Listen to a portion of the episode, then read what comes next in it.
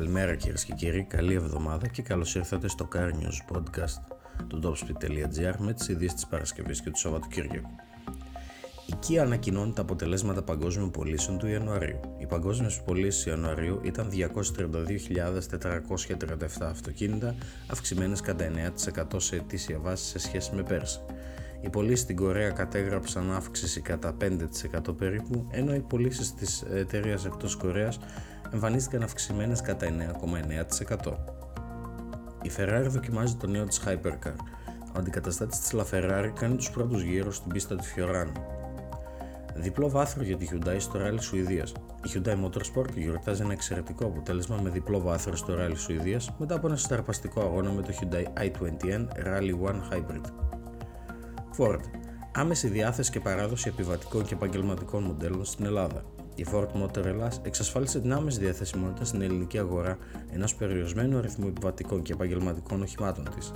Τα αυτοκίνητα που είναι άμεσα διαθέσιμα για παράδοση στους πελάτες αφορούν τις εκδόσεις των επιβατικών μοντέλων Focus, Puma, Kuga, Mustang Mach-E και Explorer, καθώς και των επαγγελματικών της Transit Connect, Transit Courier και Ranger Raptor. Το νέο DS7 είναι εδώ. Στη δεύτερη γενιά του μοντέλου, το νέο DS7 έρχεται με δυναμική σχεδίαση, πληθώρα νέων τεχνολογιών και πλήρως εξελικτρισμένη γκάμα, ενώ διατηρεί αναλύωτα όλα τα στοιχεία που το ανέδειξαν και το καταξίωσαν στην ελληνική αγορά. Οι τιμές του νέου Mazda CX60 Diesel.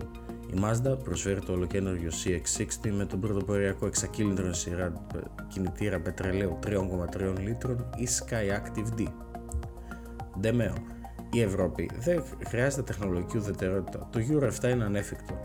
Καυστικός παρουσιάστηκε για μία ακόμη φορά ο Διευθύνων Σύμβουλος Renault και Πρόεδρος της ACEA σχετικά με τις αποφάσεις της Ευρωπαϊκής Επιτροπής για την ενεργειακή μετάβαση. Alfa Romeo Tonale Plug-in Hybrid Q4 ήρθε και στην Ελλάδα.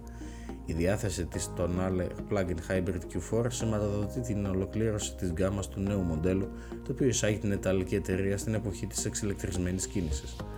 Τέλος, BMW και Valeo αναπτύσσουν την αυτοπανατοποιημένη εμπειρία στάθμευση επίπεδου 4. Μετά τη σημαντική ανακοίνωση συνεργασίας τους με επίκεντρο το κεντρικό ελεγκτή των συστημάτων EADAS, τους αισθητήρες καθώς και το λογισμικό για τη στάθμευση και τους ελιγμούς επερχόμενης γενιάς των νέων οχημάτων Neue Klasse της BMW, το BMW Group και η Valeo ενώνουν τώρα τις δυνάμεις τους ξανά για να δημιουργήσουν από κοινού ένα πλήρως αυτοματοποιημένο σύστημα τεχνολογίας στάθμευσης μέχρι το επίπεδο 4. Δηλαδή, το αυτοκίνητο θα μπορεί να παρκάρει χωρίς καν τη φυσική παρουσία του οδηγού. Αυτές ήταν οι ειδήσει της Παρασκευής και του Σαββατοκύριακου από το Car News Podcast του topspeed.gr. Σας περιμένουμε αύριο το απόγευμα με τις ειδήσεις της Δευτέρας και της Τρίτης. Καλή εβδομάδα και καλή σας μέρα.